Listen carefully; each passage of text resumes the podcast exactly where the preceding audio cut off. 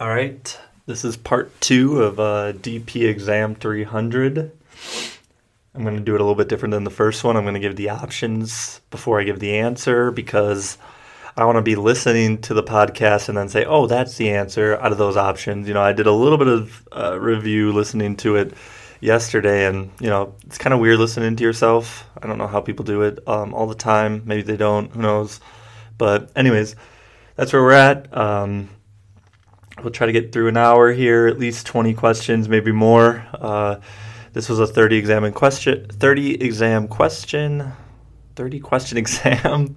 so let me uh, let me begin. Sorry, I'm a little tired. I got a coach this afternoon, so looking forward to that. I'm starting coaching at 3:50. It's 10:36 right now, and I got to get out to Denver shortly. So, gonna try to make quick work of this. We'll see how well I do. Okay. Question one. You have an Azure SQL database named MySQL. You want to configure Query Store based on your workload and performance troubleshooting requirements to ensure that performance anal- analysis is accurate. You need to minimize the risk of cur- Query Store transitioning to a read only state. What should you do?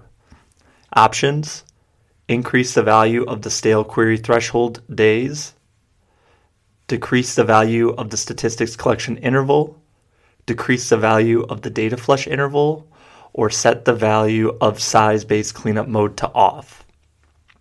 Answer Decrease the value of the data flush interval. Explanation You should decrease the value of the data flush interval. Query Store collects queries, execution plans, and statistics until it reaches its limit as defined by the max size parameter. The query store then automatically changes to read only mode and stops collecting data, which can lead to inaccurate performance analysis. This limit is not strictly enforced and is checked when query store writes data to disk, based on the data flush interval minutes parameter. Reducing this variable and ensuring that size based cleanup mode is enabled will minimize the chance of query store transitioning to read only mode. You should not decrease the value of the statistics collection interval. This value defines the level of granularity for the collected runtime statistic. Reducing this value increases the collection interval, which can result in more data being collected and therefore a greater risk of query store transitioning to read only mode. You should not increase the value of the stale query threshold days. This value defines the retention period for historic data. Increasing this period, this period increases the amount of data retained and increases the possibility of query store transitioning to read-only mode.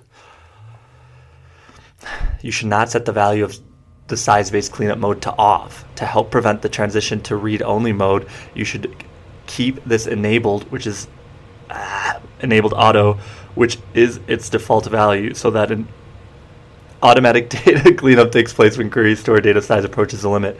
All right, this is not a great start. We're doing all right though. Let me just turn this gain down. Okay. So, in short, we need to minimize the risk of query store transitioning to read-only state. Therefore, we should decrease the value of the data flush interval. Okay, question two. You are gathering usage information for an Azure SQL database. You need to collect information about page collection or page allocation specific to TempDB. Which two dynamic va- Wow, I'm bad today. Which two dynamic management views should you use? Each correct answer presents part of the solution. Options 1. sysdm session space usage. 2. sysdm file space usage. 3. Sysdm task space usage. 4 sysdm FTS index physical stats. 5. sysdm DB log space usage. Correct answer is use sysdm ses- session space usage and use systemdm DB task space usage. Explanation you should use the sysdm DB task space usage and system DB session space usage dynamic management views. Space task space usage and session space usage.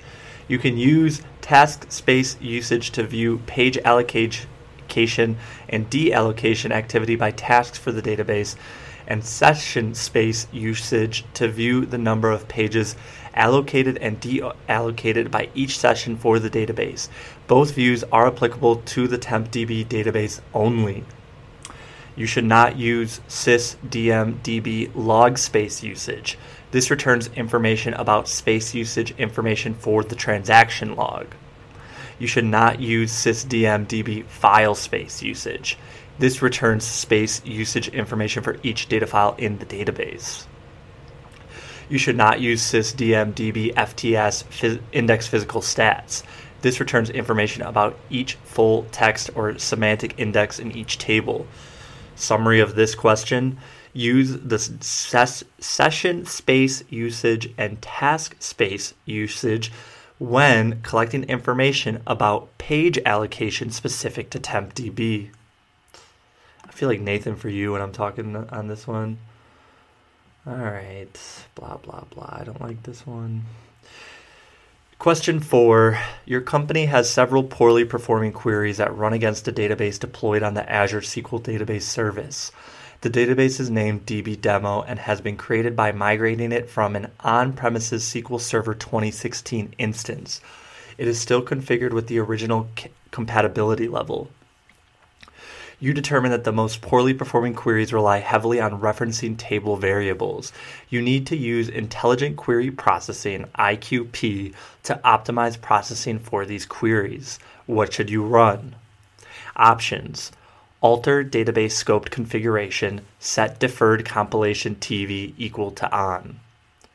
Option 2, alter database scope configuration, set interleaved execution TVF equal to on. Option 3, alter database scope configuration, set deferred compilation TV equal to off. Option 4, alter database DB demo, set compatibility, compatibility level equal to 150. Answer Alter database DB demo set compatibility level equal to 150. Explanation You need to enable the IQP feature called Table Var- Variable Deferred Compilation. This will improve plan quality and overall performance for queries referencing table variables. When enabled, the compilation of any statement that references a table variable is deferred until the first actual execution of the statement. This does not change any other characteristics of table variables.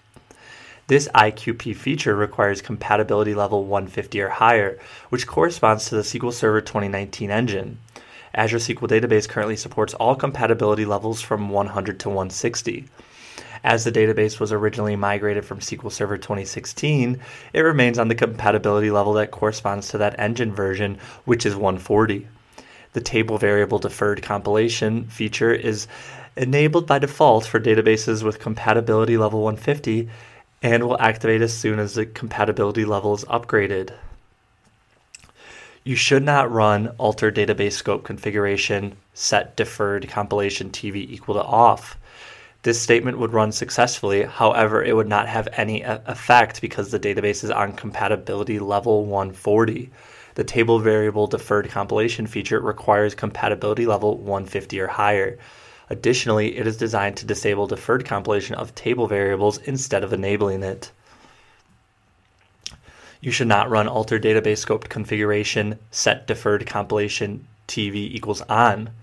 This statement would run successfully, however, it would not have any effect because the database is on compatibility level 140. The table variable deferred compilation feature requires compatibility level 150 or higher. You should not run alter database scoped configuration set interleaved execution TVF equal on. This statement controls compilation of multi-statement table valued functions, not table variables. Summary of question 4. Use the alter database DB demo to set the compatibility level to 150. Afterwards, we can alter database scope configuration to set the deferred compilation TV equal to on. Is a crazy one. Question five. My data is an Azure SQL database. Recent changes in the company's business model require closer adherence to compliance standards. You plan to implement auditing at the server level to help maintain regulatory compliance. You use a pre configured auditing report on database activity and retain a trail of selected events. Audit logs are written to an Azure storage account using default retention settings. You need to determine how server audit configuration settings impact database auditing and database configuration options. For the following statements, select yes if the statement is true, otherwise, select no. Statement 1 By default, audit logs are retained indefinitely. Answer True. Statement 2 if you configure server auditing only, the audit policy applies to all current and new databases. Answer True. Statement 3. If you configure both server and database audit policies, database auditing takes precedence over server auditing. Answer False. Explanation By default, audit logs are retained indefinitely the default retention period setting is zero, unlimited retention. You can change the retention by configuring the retention period value. If you configure server auditing only, the audit policy applies to all current and new databases. Databases will always be audited, regardless of the database level audit policies. If you configure both server and database audit policies, database auditing does not take precedence over server auditing. Both policies apply. The database is audited twice in parallel by the server policy and by the database policy.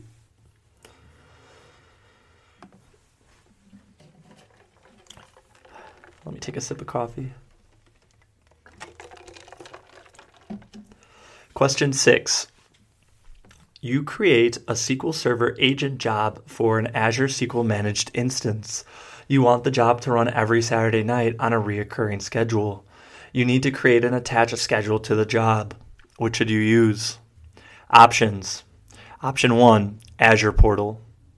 Option 2, SQL Server Management Studio Graphical User Interface. Option 3, Azure Resource Manager Templates. Option 4, SQL Server Infrastructure as a Service Agent Extension.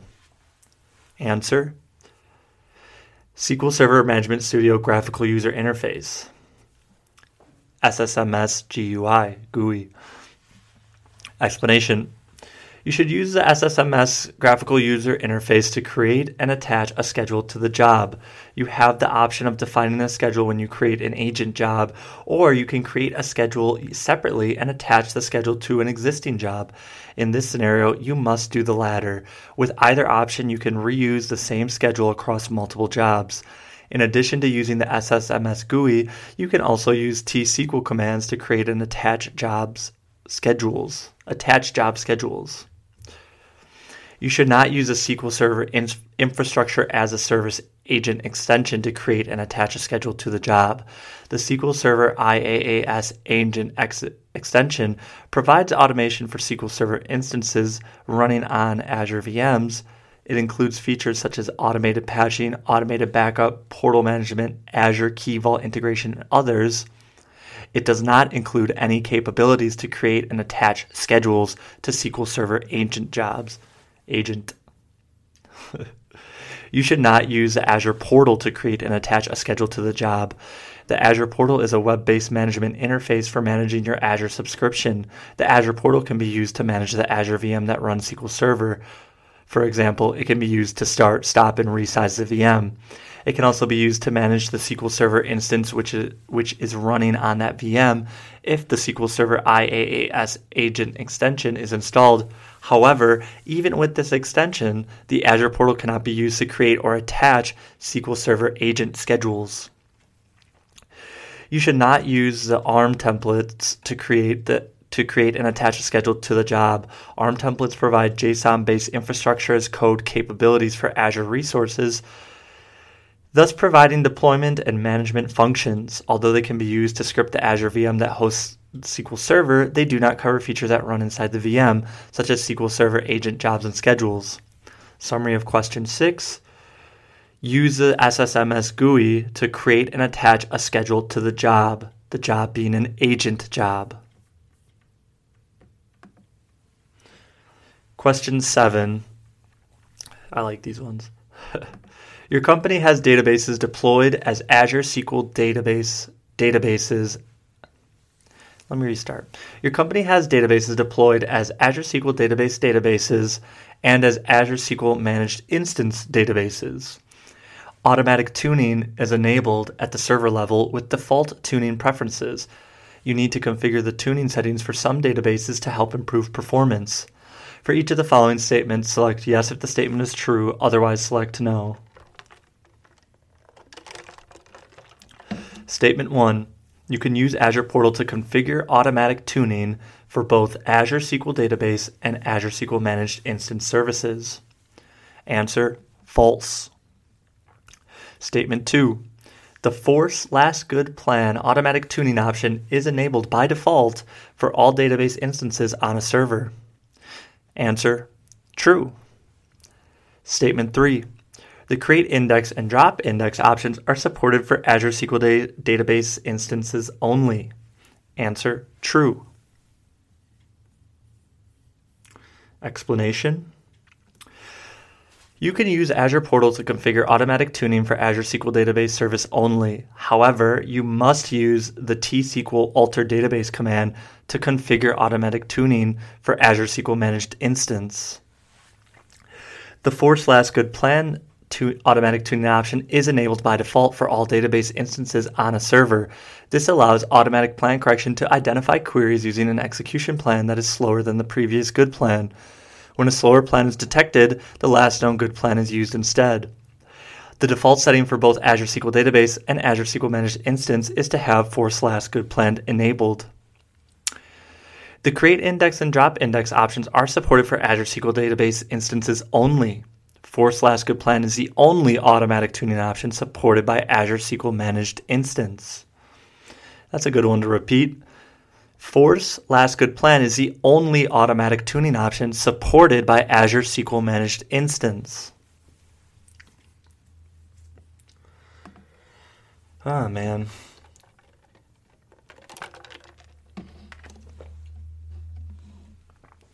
Question 8. You have 30 databases which are provisioned using the Database Transaction Unit DTU purchasing model you plan to use an Azure SQL Database Elastic Pool to support database resource usage requirements. You need to calculate in Elastic DTUs the size of the Elastic Pool that is needed to meet resource requirements. Which three options should you use to determine the Elastic Pool size? I think we've seen this one before, but it's good to review. Option one total number of databases multiplied by average D- DTU utilization per database. Option 2, total number of databases multiplied by peak database transaction unit utilization per database. Option 3, average time between DTU utilization peak. Option 4, total storage space needed for all databases.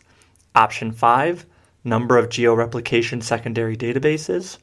Option 6, number of concurrently peaking databases multiplied by peak database DT, database transaction unit utilization per database.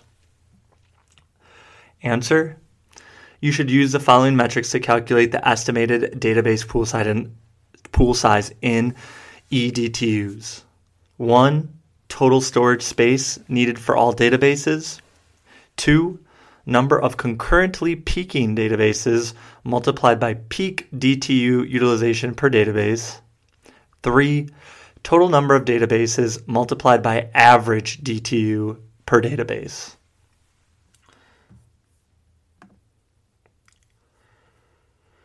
All right.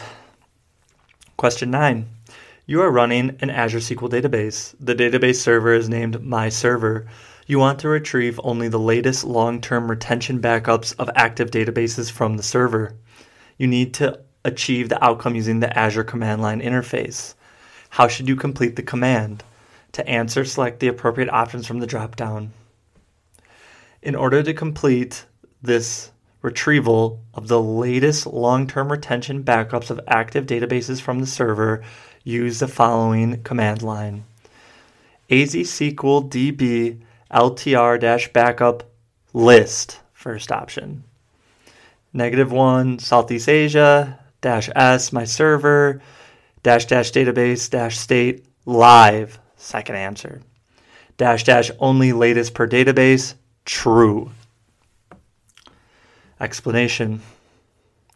You should use list since it will list the long term retention backups for a location, server, or database.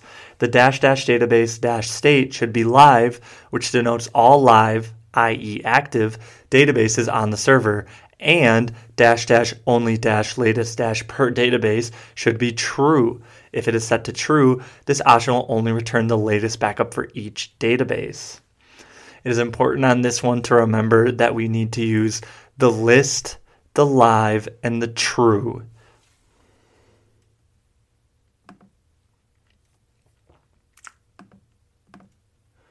Question 10.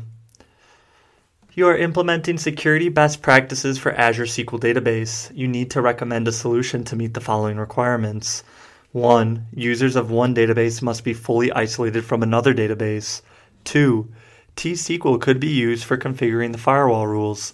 3 the recommendation must comply with Microsoft Security's best practices recommendations of configuring the firewall settings so that they are as granular as possible. Options Database level IP firewall rules, Windows firewall for database engine access, or server level IP firewall rules. Answer Database level IP firewall rules. Explanation you should recommend database level IP firewall rules. Database level IP firewall rules satisfy all the three requirements in this scenario. Database level IP firewall rules let you set granular security settings. You can configure users of one database to be completely isolated from another database. This is not possible with server level or Windows firewall setting. Database level IP firewall rules are set using T-SQL commands. This is not allowed with, in Windows firewall settings, but server level IP firewall rules can be set using T-SQL.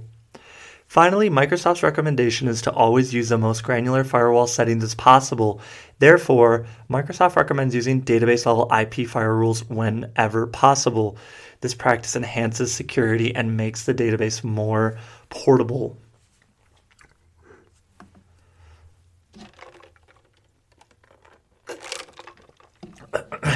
Okay. Question 11. You are using an Azure SQL database as a backend database for one of your applications. You have activated Intelligent Query Processing IQP to improve the performance of the database. You are using the degree of parallelism DOP feedback feature of IQP to identify query parallelism inefficiencies in your database you need to capture and analyze your query plan's degree of parallelism feedback when your Azure SQL Database instance restarts. Which extended events, XEs, for degree of parallelism feedback should you use? Option 1 DOP feedback analysis stopped. Option 2 DOP feedback reverted. Option 3 DOP feedback provided. Option 4, DOP feedback eligible query. Option 5, DOP feedback excuse me, validation. Option 6, DOP feedback stabilized. Answer DOP feedback eligible query. You should use the DOP feedback eligible query extended event. The degree of parallelism feedback helps you to identify query parallelism inefficiencies in your database. For example, queries that are repeated or based on elapsed time and waits indicate which specific queries to optimize for. If the parallelism usage is deemed inefficient, the DOP feedback will then lower the DOP for the next execution of the query. In the given scenario, DOP feedback eligible query XE occurs when the query plan becomes eligible for DOP feedback. In this scenario, you want to capture this when your Azure SQL database restarts. I'm not going to go through the remainder of these why you should not use them. This is a little more complicated than I would like to admit. The summary of question 11 is Use the DOP feedback eligible query when you need to capture and analyze your query plan's DOP fe- feedback when your Azure SQL Database instance restarts. Feedback eligible query restarts.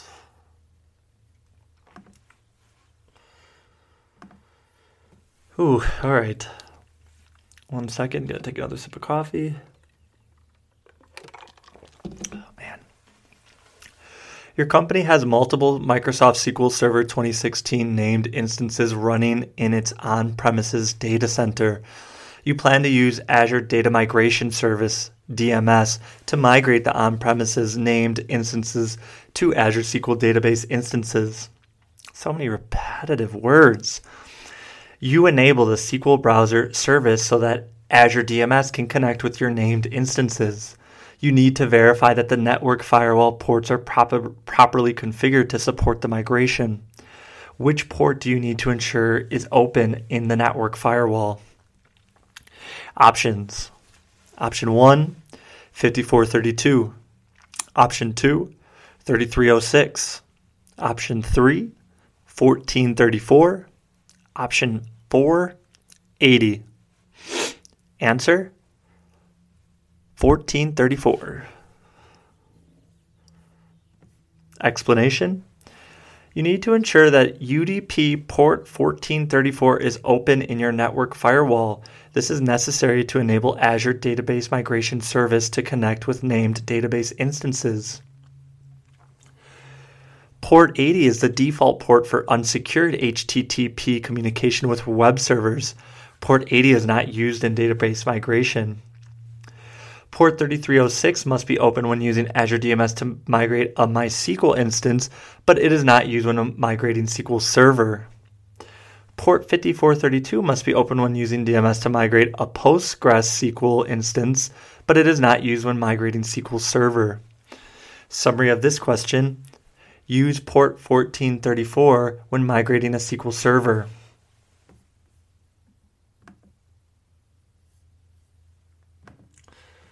Question 13.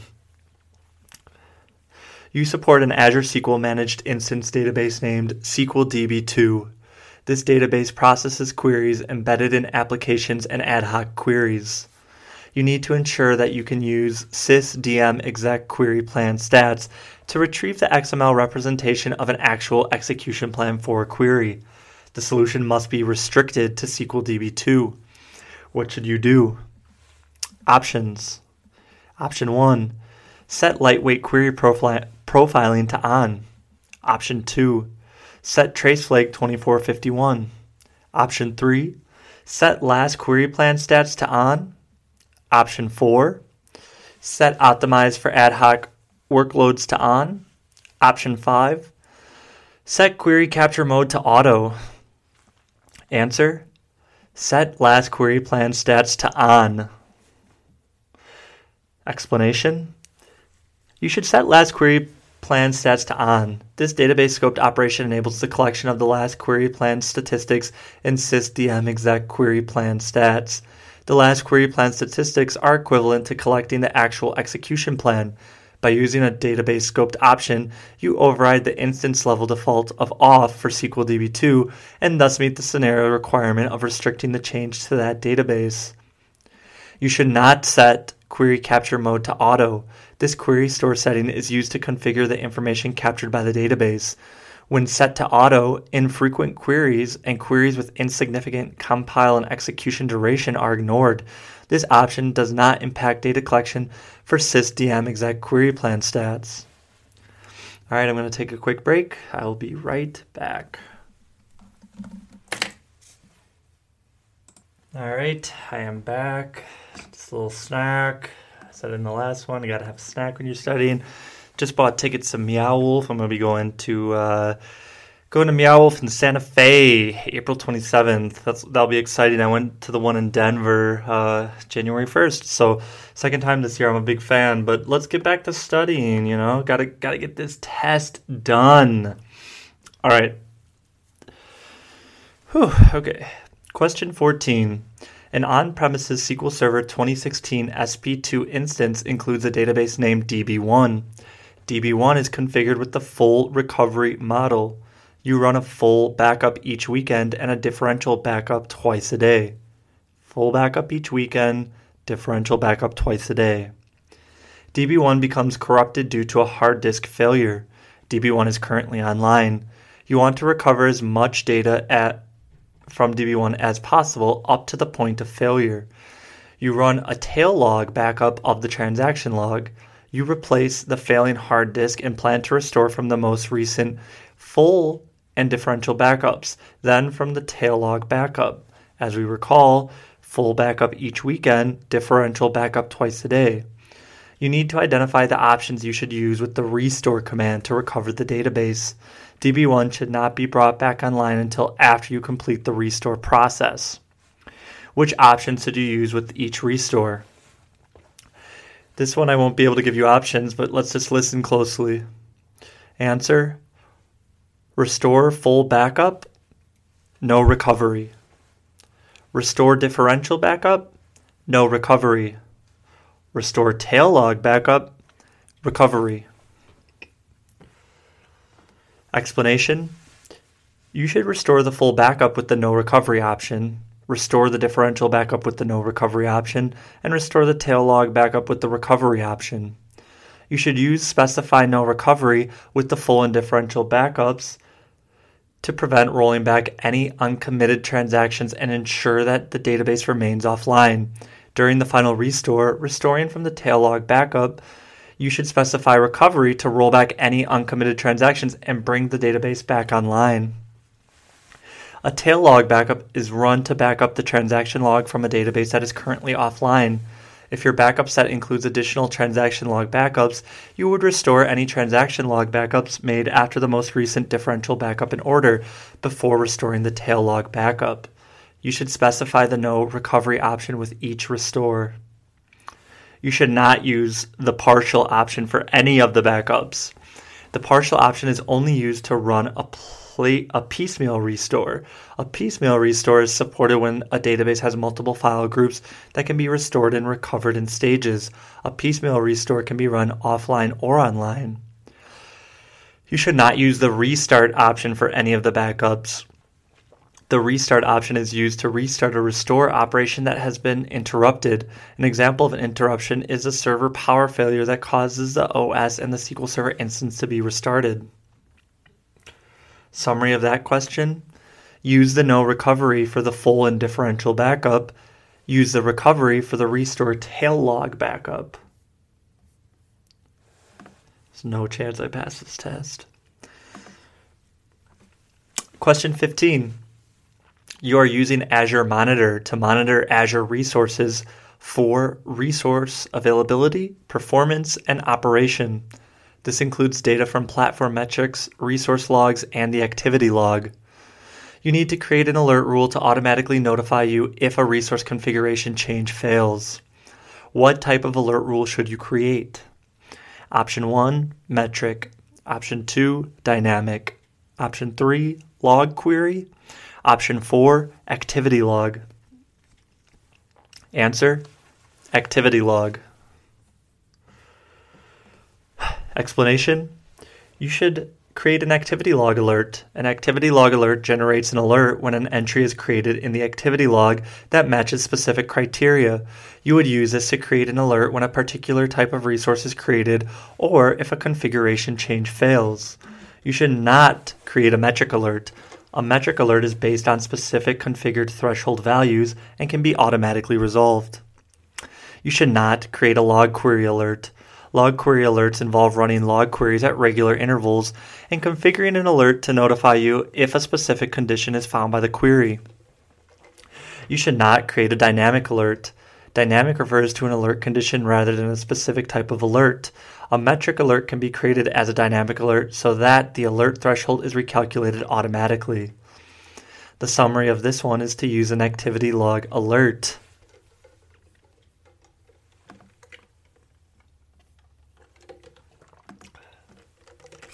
Oh, I got this one right. Okay. Question 16. You suspect that a Microsoft SQL Server instance is experiencing blocking. The instance is currently under a heavy load. You think the problem is that tasks are waiting for TempDB resources. You need to determine if TempDB allocation contention is causing blocking. Which two dynamic management views should you reference?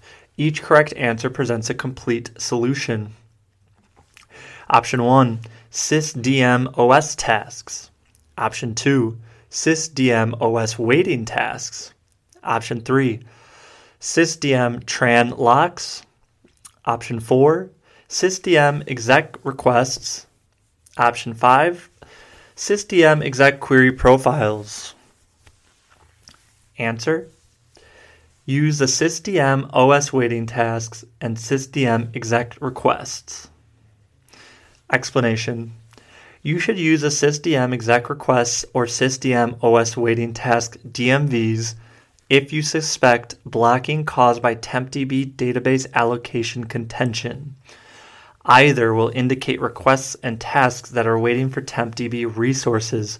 This is indicated by a wait type of page latch underscore up and wait resources pointing to pages in TempDB. You should not use sysdm OS tasks. This DMV returns one row for each task that is active in the instance of SQL Server, such as a query, a login, a logout, and system tasks sysdm task does not return information about requests and does not return the type of wait information needed in this scenario. You should not use sysdm exec query profiles. This DMV returns information about real time query progress while a query is in execution. It returns information about active queries only and does not include information about any other types of tasks. You should not use sysdm tran locks. This DMV returns information about active lock manager resources. The suspected problem is not with locking, but with blocking due to waits. Therefore, the summary to question 16 is to use the sysdm exec requests and sysdm OS waiting tasks, especially when you are looking to see if the tempdb database allocation contention is occurring. Whew. Question 17. You are running SQL Server 2016 in Azure VMs. You are planning to automate database workflows by using Logic Apps. You are using the SQL Server Managed Connector. You observe that long running stored procedures are failing and the following error is displayed HTTP 504 gateway timeout. You need to diagnose and troubleshoot this issue. What should you do? Option 1 Eliminate connector throttling by reducing calls per minute. Option two, create an IDM idempotent job for running the stored procedure using SQL Server Agent. Option three, create a non idempotent job. I don't know if I'm saying that right. Create a non idempotent job for running the stored procedure using SQL Server Agent. Option four, set up chunking over HTTP. Answer Create an idempotent job for running the stored procedure using SQL Server Agent. Explanation The SQL Server connector in Power Platform has a two minute window of execution. In other words, if the execution time exceeds 120 seconds for a SQL query or SQL stored procedure, actions will time out and the HTTP 504 gateway timeout will be displayed. To resolve this issue, you should create an idempotent job for running the stored procedure using SQL Server Agent. If you have a long running stored procedure, then instead of directly calling the stored procedure, you can design an asynchronous process via which you can run the stored procedure in the background using a job agent.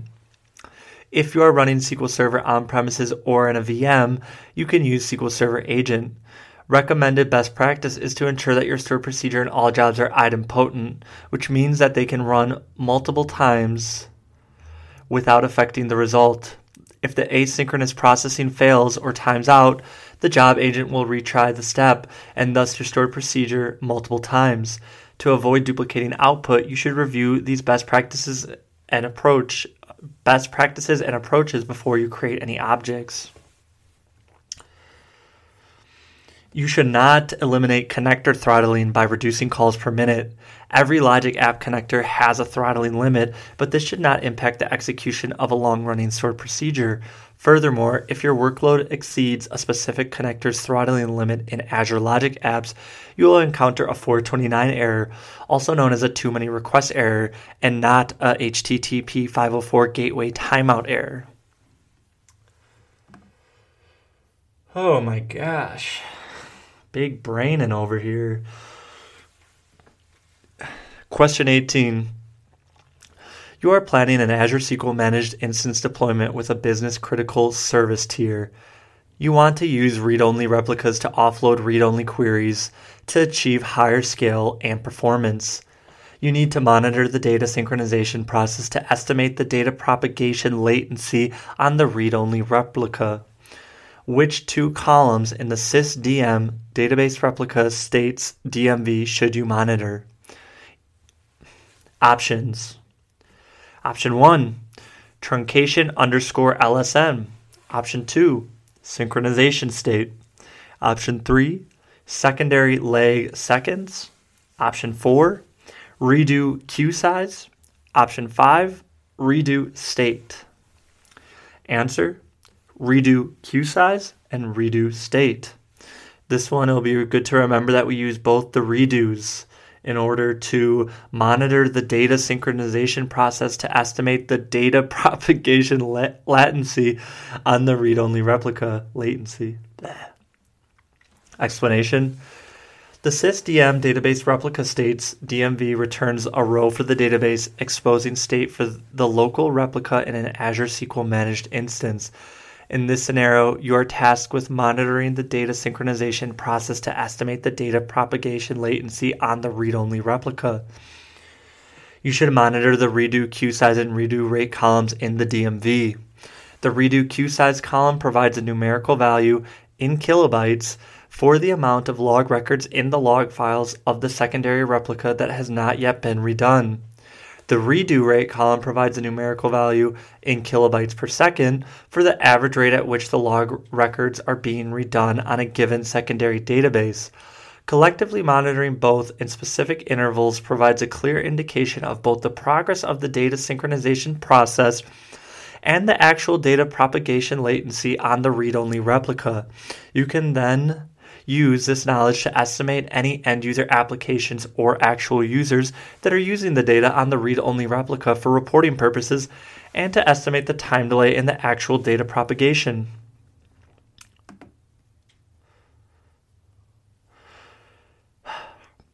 You should not use the synchronization state column value. The co- this column provides information on the data movement state via one of the values that it shows. Zero means that data is not synchronizing between the primary and secondary databases. One means that data is synchronizing between the primary and second databases. Two means the data has synchronized in place has synchronized in place of synchronizing. Three means that a revert process is in action, and four means that a phase of undo is in progress. You can use this information to understand and deep dive into the synchronization process of data between the primary and secondary databases. However, in this scenario, you need to monitor the data synchronization process in order to estimate the data propagation latency on the read only repl- replica. This is a mouthful. For question 18, when we're thinking about data synchronization pro- process, and propagation latency, make sure we use the redo queue size and redo rate system DMVs. Okay. Where are we at? 43 minutes. We're doing all right. Let me take a sip of coffee. Excited for some lunch. Okay, Question 19.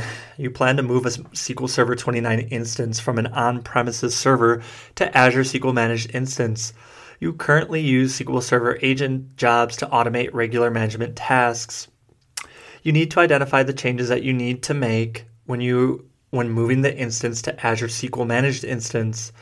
For each of the following statements, select yes if the statement is true, otherwise select no. Statement 1 Database mail profiles should be limited to Azure Managed Instance underscore dbmail underscore profile only. Answer True. Statement 2. Supported notification types include email, pager, NetSend, proxies, and alerts. I think we've done this one. Answer false. Uh, statement 3. Jobs cannot be scheduled to start when SQL Server Agent is started. Answer true. Explanations. Statement 1. You should limit database mail profiles to Azure Managed Instance underscore DB mail underscore profile only. Database mail is enabled on Azure SQL Managed Instance, so there is no need to enable database mail as a prerequisite. On Azure SQL Managed Instance, you are limited to that one profile, whereas on SQL Server, you can create multiple profiles. Statement 2. Notifications are limited to email notifications only. Email notifications only. Pager, NetSend, proxies, and alert notifications are not supported on Azure SQL Managed Instance. They are only supported on SQL Server. Statement 3 Jobs cannot be scheduled to start when SQL Server Agent is started. SQL Server Agent is always running on the Azure SQL Managed Instance and it cannot be disabled. In addition, you cannot trigger jobs based on an idle central processing unit. Jobs in Azure SQL Managed Instance can be triggered based on calendar schedules.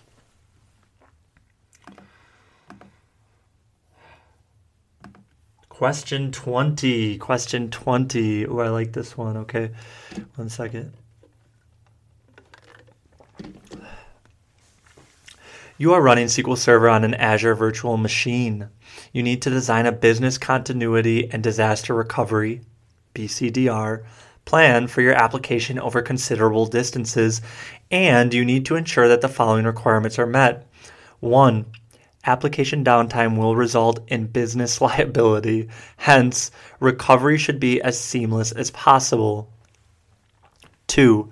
The expected recovery time objective should be the time taken to make the secondary replica as primary.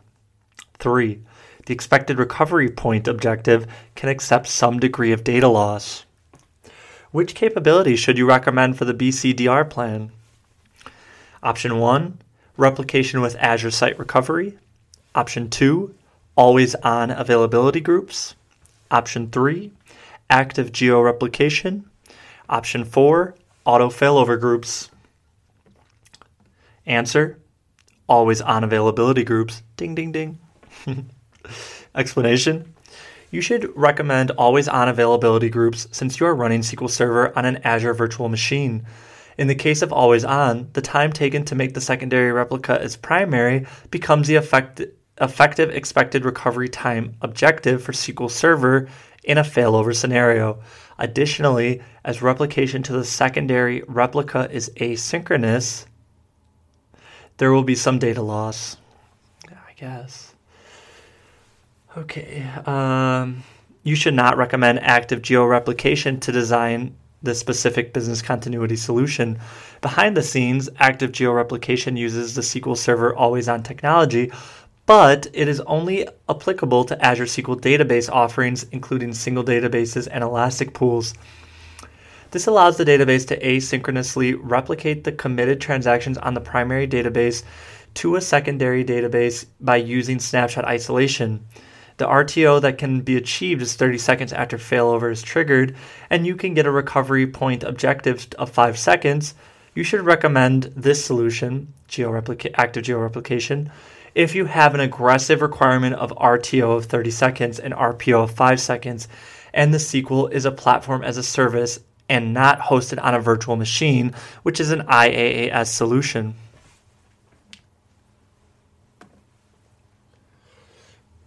Question 21. Question 21. You have an application that has an Azure SQL managed instance as a backend database. You are diagnosing blocking server process ID to identify and resolve blocking scenarios in your Azure SQL managed instance you need to use the appropriate DMV, which contains data about open transactions that can be joined to other DMVs for a complete picture of transactions awaiting commit or rollback. You need to gather data about open transactions that can be joined to other DMVs to have a complete picture of the transactions that are awaiting commit or rollback. Yes, it repeated itself. Which DMV should you use? Option Option 1 sysdm exec sessions dot open transaction count. Option 2 sysdm exec request dot status. Option 3 sysdm exec request dot wait resource. Option 4 sysdm tran active transactions. Option 5 sysdm exec request wait type. Option 6 sysdm exec request open transaction count. Answer sysdm tran active transactions. You should use the sysdm tran active transactions dynamic management view. It contains data about open transactions that can be joined to other DMVs for a complete picture of transactions awaiting commit or rollback. For example, DMV sysdm tran active transactions can be joined with sysdm tran session transactions, and then by analyzing a specific transaction's current state, transaction begin time, we can evaluate whether it could be a source of blocking. This is an example. Uh, they give an example. It's very long very long. So, summary use the sysdm tran active transactions when gathering data about open transactions that can be joined to other DMVs to have a complete picture of the transactions that are awaiting a commit or rollback.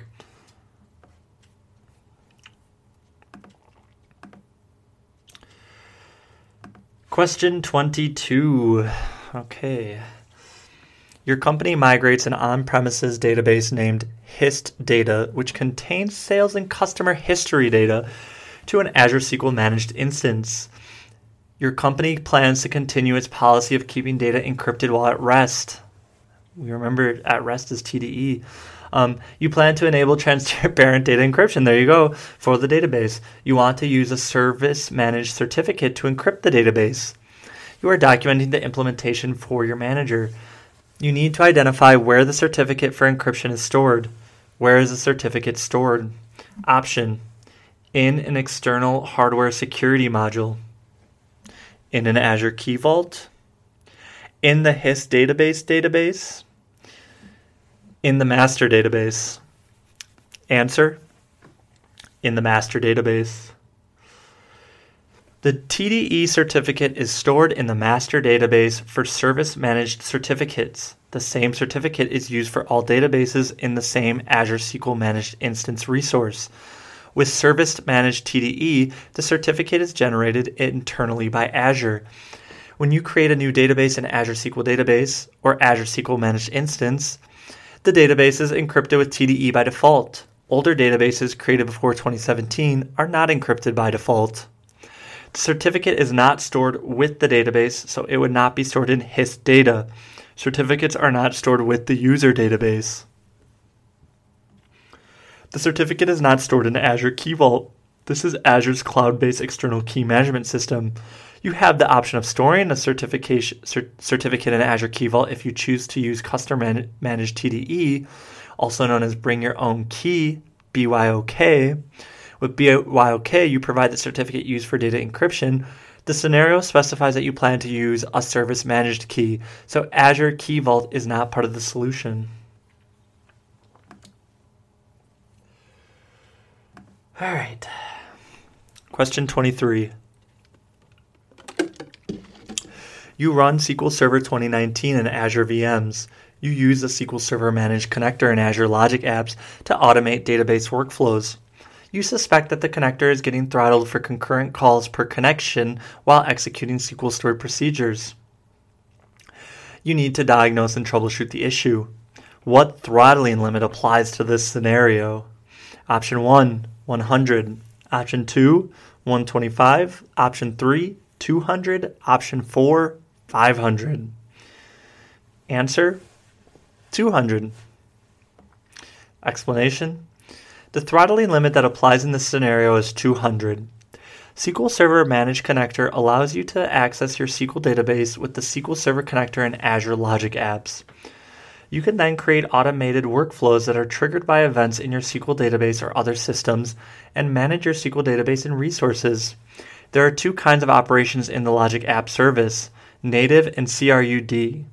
Native operations include all types of operations that involve executing SQL stored procedures, as is the case in this scenario, or SQL queries. CRUD operations are operations which include creating, reading, updating, and deleting row data operations. Furthermore, both native and CRUD types can have two types of operations either API calls per connection or concurrent calls per connection. The maximum permissible limit for concurrent calls per connection is 200 calls. 200 is the answer you're looking for.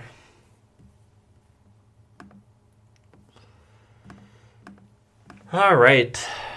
Question 24. You're running an Azure SQL database. The database server is named ServOct 2022. You need to retrieve all restorable dropped databases on ServOct 2022 by using Azure PowerShell. How should you complete the commandlet? The commandlet is completed by using get Azure SQL database server name ServOct 2022 dash restorable dropped.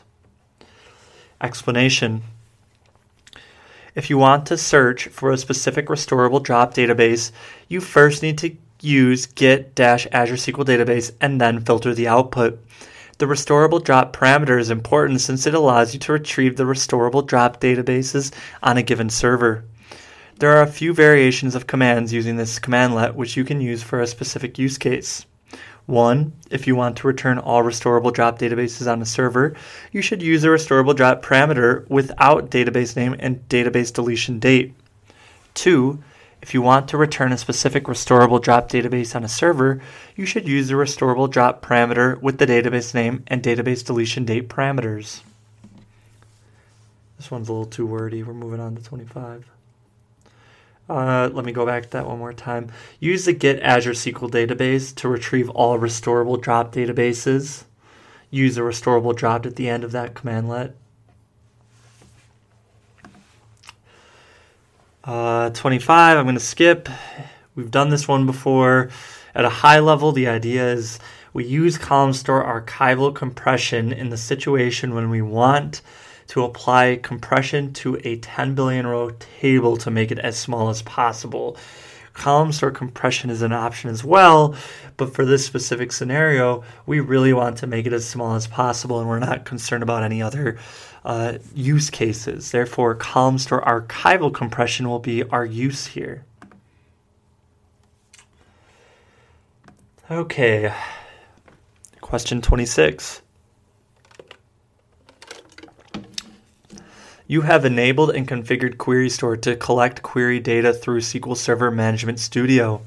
You have collected data over several days. During this time, you have made changes to table indexes and loaded a large amount of table data users have reported consistently degrading performance in a key application. You want to identify the queries that may be at fault. You need to identify queries for which execution metrics have recently changed for the worse. Which SSMS view should you check first? Option 1 Top resource consuming queries. Option 2 Query wait statistics. Option 3 Regressed queries. Option 4 Queries with high variation. Answer regressed queries. Jeez, David. Regressed queries. Use regressed queries to identify queries for which execution metrics have recently changed for the worse. Explanation. You should check the regressed queries view. This will help you pinpoint queries whose performance metrics have recently regressed or changed for the worse over time, which could result in worsened application performance. This can help identify queries that need corrections.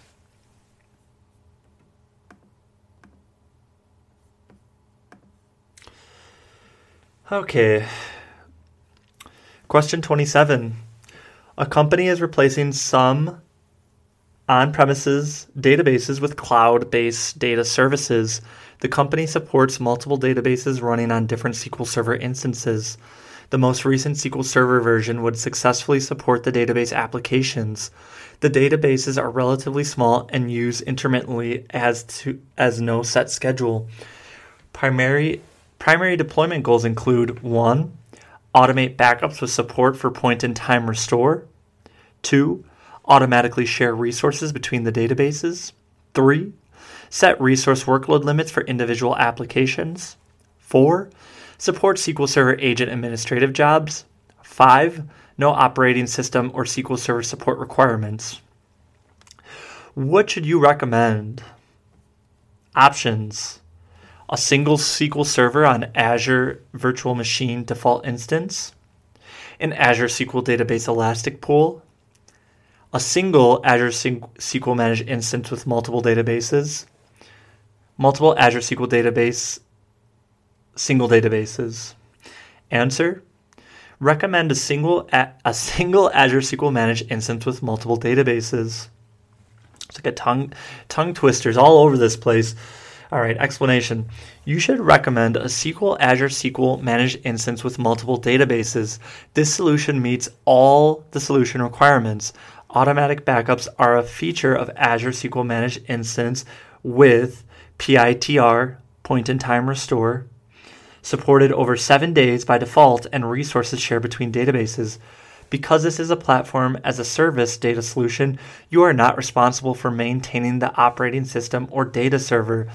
Azure SQL Managed Instance provides support for both Resource Governor for setting resource limits for application workloads and SQL Server Agent for configuring administrative jobs. You should not recommend an Azure SQL Database Elastic Pool. This da- solution does not support resource governance or SQL Server Agent jobs. You should not recommend multiple Azure SQL database single databases. This solution does not provide for sharing resources between databases and does not support resource governance or SQL Server agent jobs. We are close to the end. We have three more questions to wrap this up. Question 28. MySQL DB is an Azure SQL managed instance database database performance has degraded over time. You want to take steps to restructure indexes and data storage to improve performance. You need to generate recommendations for indexes to improve online transaction processing queries. What should you use? 1. Option 1 sys.sys indexes. Option 2 SQL Server Management Studio. Option 3 Database Engine Tuning Advisor DTA. Option 4, sys.dmdb index operational stats. Answer Database Engine Tuning Advisor, DTA. Explanation You should use DTA. DTA analyzes databases and makes recommendations on how to improve query performance, which includes recommendations for optimizing indexes to support queries. DTA can help you select and create an op optimal set of indexes, index views, or table partitions. DTA does not require an expert understanding of the database structure or SQL Server internals. You should not use SSMS. SSMS is you can use SS, SSMS to implement optimization recommend, recommendations, but it does not generate generate the recommendations for you. You should not use sys.sys catalog view. This view provides a list of each index and table in the current database, but it does not provide usage, usage information or information you can use for optimization solutions. You should not use the sys.dmdb index operational stats DMV. This provides current low level activity information for each partition of a table or index in the database. It does not provide the, da- provide the base of information needed to make accurate optimization decisions. Summary of question 28 Use the Database Engine Tuning Advisor to generate recommendations for indexes to improve online transaction processing queries. Okay. Question 29.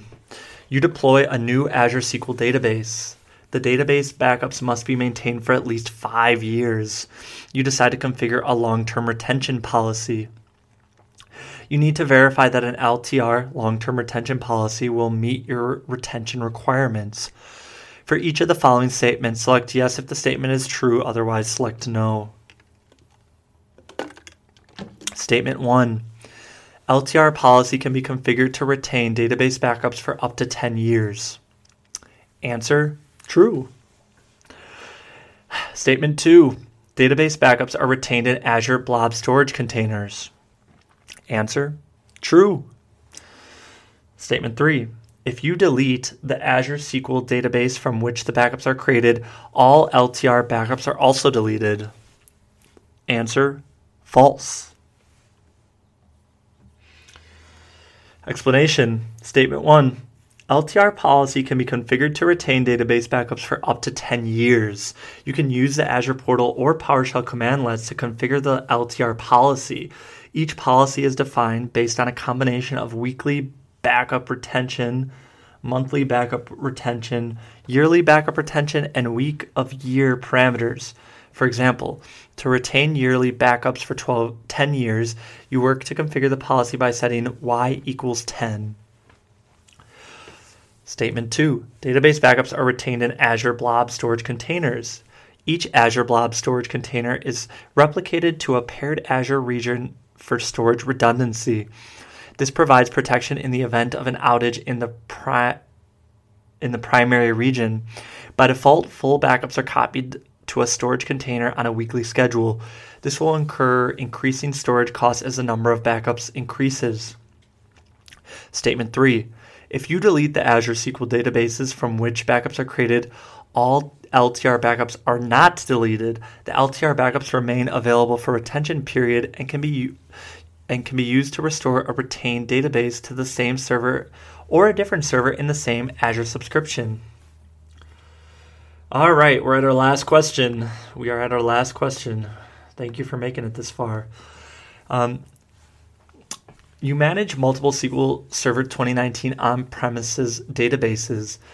The databases are part of an always on availability group. You plan to use Azure as a high availability disaster recovery solution for these databases. The solution must support automatic failover and minimize data loss in case the on premises server suffers an outage. Which database offering should you use to support the high availability disaster solution? Option 1, Azure SQL Managed Instance. Option 2, Azure SQL Database in the Hyperscale Service Tier. Option 3, Azure SQL Database in the Business Critical Service Tier. Option 4, SQL Server on Azure VMs. Answer SQL Server on Azure VMs. Explanation You should use SQL Server on Azure Virtual Machines, VMs, only SQL Server on Azure VM supports being added to an always on availability group in an on premises network. This option also supports automatic failover without data loss to the cloud instance for high availability disaster recovery scenarios. You should not use Azure SQL Managed Instance. Currently, it is not possible to add an Azure SQL Managed Instance as a member of an always on availability group in an on premises or hybrid network. In cloud only scenarios, you can implement auto failover groups and activate geo replication to achieve HADR. You should not use Azure SQL Database in the business critical or hyperscale service tiers. Even in higher level service tiers, Azure SQL Database is not supported as a member of an always on availability group across on premises and hybrid networks. Similar to Azure SQL Managed Instance, in cloud only scenarios, you can implement auto failover groups and active geo replication to achieve HADR. All right, thanks for listening. That was uh, that was 30 questions. I may have skipped one, but we're uh, we're working on this test. Thank you.